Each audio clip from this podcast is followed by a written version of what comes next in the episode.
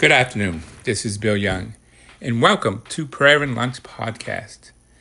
Today is uh, Wednesday, the third week of Lent, and uh, we're going to be reading from a little book, Journey of the Heart, uh, written Lenten Reflections and Prayers uh, by Father Henry J.M. Nouwen. And we're going to be going on. Today is day nine of Nine Days of St. Joseph and tomorrow is our big consecration day to St. Joseph. And as you know, yesterday we started uh, 33 days to greater glory, a total consecration to the Father through Jesus, based on the Gospel of John and written by Father Michael Gaitley. But before we start those uh, readings and prayers, uh, got an email today from the Archdiocese of uh, Miami, uh, uh, and basically stated effective today, there will not be uh, any more public masses or any public events. So I guess that includes adoration and uh, anything. And we, I think we may even have prayer groups and meetings. So I don't know if our Legion of Mary is meeting Friday or not. But we still could pray. And as you know, uh, last night we started praying the Rosary at 8 p.m. Uh, with the Archdiocese of Philadelphia. So that was very spiritual. They had a priest there and uh, a woman running it, and they had a, a deacon and his uh, uh, children uh, pray the Rosary with us. So that was very inspiring, and thank you. And I'll be doing again tonight. And maybe if I get permission, if they let me record it. So uh, let's go to Journey of the Heart. Listen, Lenten Reflections and Prayers with Father Henry J.M. Nouwen.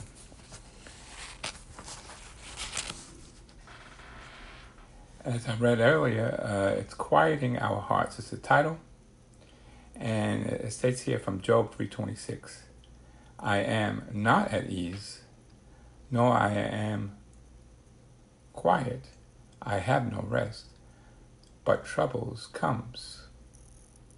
And this is uh, what uh, Father Henry wrote for today. Although the discipline of solitude asks us to set aside time and space, what finally matters is that our hearts become like a quiet cells where God can dwell wherever we go and whatever we do, the more we train ourselves to spend time with God and Him alone, the more we will discover that God is with us at all times and in all places. Then we are able to recognize Him, even in the midst of a busy and active life. Once solitude of time and space has become a solitude of, of the heart, we will never have to leave in that solitude. We were able to live the spiritual life in any place and any time.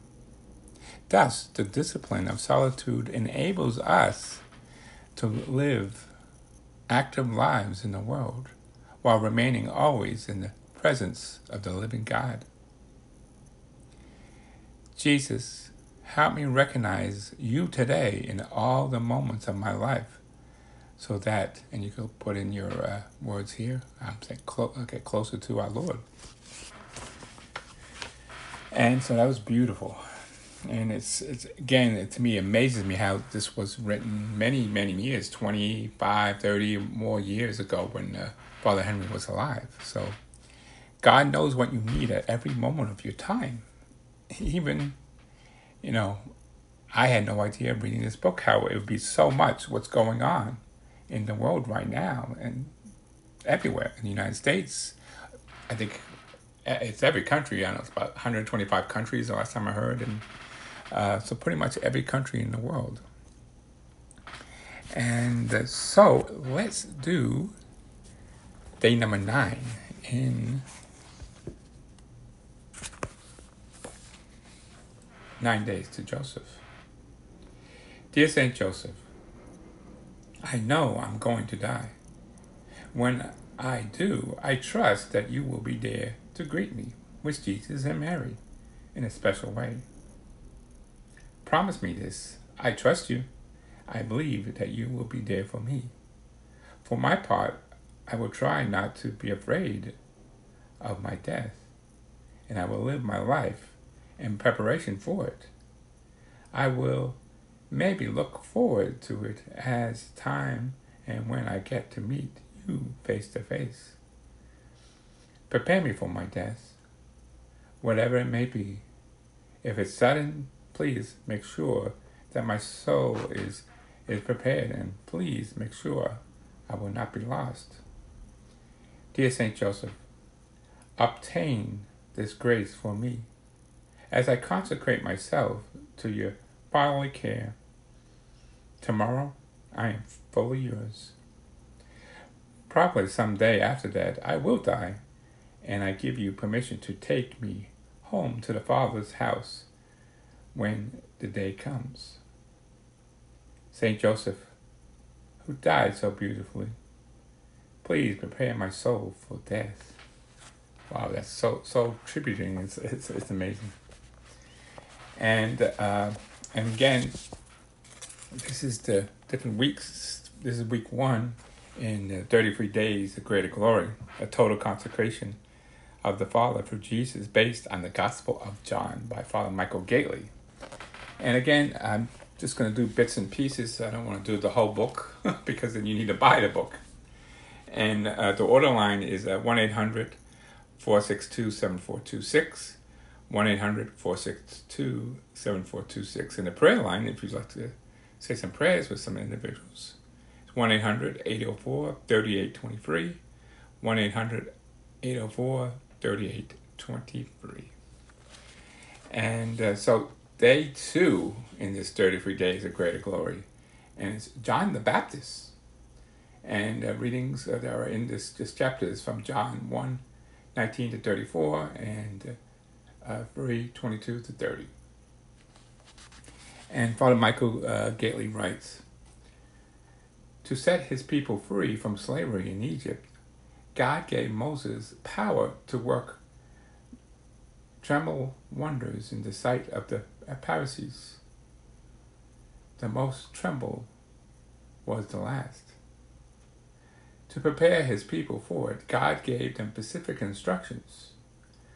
On the appointed evening, each household would sacrifice the unblemished lamb, sprinkle its blood on the on the uh, intel and droplets, drop posts, and then that night they would eat the roasted flesh of lamb with the unleavened bread.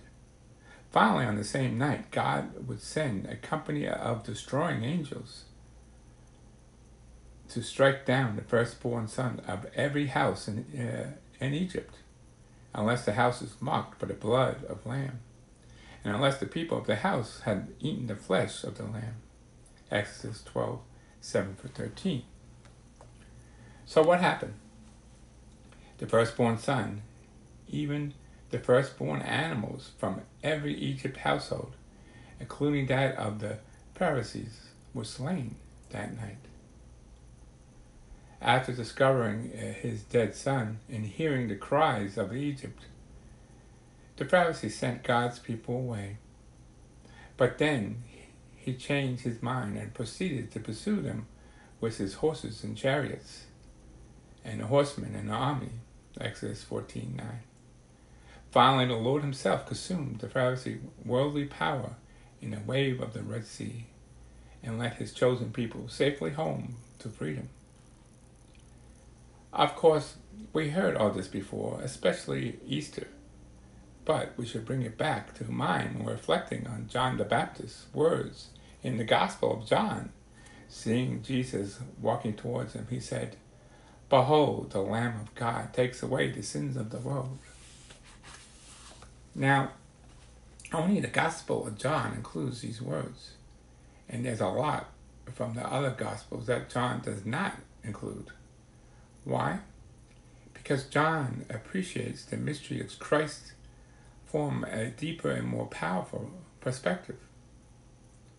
Let's look at the aspects of the Gospel of John more closely through its treatment, or rather non treatment, of the baptism of Jesus. The other three Gospels, Matthew, Mark, and Luke, describe Jesus' baptism in this way The clouds open, a dove descends, and a voice the Father is heard saying, This is my beloved Son. And the author of the Gospel of John, who wants us to hear these words of the Father, also never actually mentions them. Instead, he shares his own name, John. No, in this Gospel, John doesn't go by his name John, rather than he's the beloved disciple. He's calling himself this. It is he wants us to tell us that the Father said to Joseph and Jesus at the baptism, You are my beloved. He also wants us to you to, in other words, John, telling all baptized believers that we that we are too are God's beloved children. We too are beloved disciples of God, so loved world gave his only begotten Son. 316. Uh, all right, so God loves us, and he loves the world, but in the Gospel of John, the world is really ruled by the prince of this world, the devil. And whereas the other Gospel shows Jesus after his baptism, being led to the desert, be tempted by the devil, which revealed the ways of John, riches and honors and pride. John doesn't report all. Rather, he unveils the sin that world throughout his Gospels. In fact, right here, with the witness of John the Baptist, he gets directly into the task of unmasking the pride of the world. How? by revealing one of the most fundamental attitudes of Christ that prepares the way of divine mercy and discipleship in such a way, namely humility. So let us see how the baptism and the beloved disciple help prepare the way of the revelation of God's love by showing us the path of humility in Christ. First, John the Baptist himself is utterly humbled. Regarding Christ, John says he himself is not even worthy to do slave work uniting his master's sandals. Later, when some of John's disciples tell him that Jesus is also baptizing, all was going on to him. There was no jealousy in John, no ego, no rivalry, or no competition. Rather, he reveals his very heart of humility, which is to recognize in that we are having nothing on our own, but we can do nothing on our own. For everything comes from God. No one can receive anything except what is given to him from heaven. He further speaks of himself as a friend of the bridegroom. He is the one rejoices greatly at the bridegroom's voice. Why does he speak like that? Because whereas others would envy the sources of potential rival, John sees a friend in Jesus and simply rejoices at his comings. Finally, speaking of Christ, he expresses what could be a very definition of Christian humanity. He must increase, but I must decrease. In other words, Jesus must increase, and our bloated equals must decrease. Second, the image of the lamb is also utterly humble. Think of it a lamb is a young sheep that still suckles from its mother in a meek and docile and gentle animal. So, what is going to take away the sins of the world? absolutely, again, at the heart of the sin is the world pride. And just as Passover lamb saved Israel, firstborn sons, from death, so the humanity of the Lamb of God saves children of God from spiritual death that comes from the pride of the world. In the book of Revelations, also attributes to John there's a curious sense where John is weeping, and an elder says to him, Weep not, behold, the, the lion of the tr- tribe of Judah has conquered by five. A lion? Now, what's more like it? It seems like the right image of world is conquering God, but you expect John to turn around and see a powerful, glorious lion, right? Instead, he sees a lamb standing there and had been slain. What? Talk about the powerless image. A dead lamb standing. That certainly is not the way of the world, but rather the line of the humble ways of Christ. And again, think of it. God in Christ, the first came to us in the form of a powerless little baby born of a woman. As a child in adolescence, he grew up in a nowhere town with simply humble parents. Finally, as a grown man, he needed someone as particular as John to baptize to the point him out. Why? Because on his own, nobody would have noticed Jesus. According to uh, Isaiah's prophecy, his appearance would be particular, particular striking as the surface of nothing would set him apart, as several attracted others to him. Although those did not draw close, would discover astounding attractiveness as well as see tomorrow. So Jesus, a grown man, really is like a lamb. He's, he's a lion, but he comes from appearance of a lamb. The prologue of, of John Gospel speaks of the power of Jesus, gives us the power to become children of God, 111. It's a power to say no to the world and yes to Christ. No to pride and yes to humility. No to the needs of, of control and yes to letting God lead us with, with as a shepherd leads a flock of sheep and lambs. Today's prayer. Look at the image of a lamb and reflect this is the animal that most revealed who God is. This is the image of the Son, whom the Father is well pleased. Amen. Well, that concludes uh, uh, today's podcast. And uh, so tomorrow's a big day. That's when we consecrate ourselves to St. Joseph. And Father Michael Gaitley suggests that uh, tomorrow, before we do the consecration, we write down the, uh, uh, on a piece of paper, not handwritten, and date it, and, and of course sign it. And I believe if you're reading from your book, and maybe I could take a picture of it for tomorrow too if you don't have the book yet. I'm hoping everyone will. And let's see, so it's going to be nine days.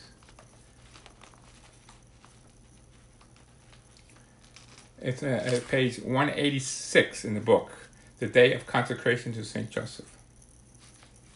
So that's a consecration prayer. If you notice, it just says I, and it's left blank. So fill in your name. Don't do it in a book, but do it on a piece of paper and handwritten.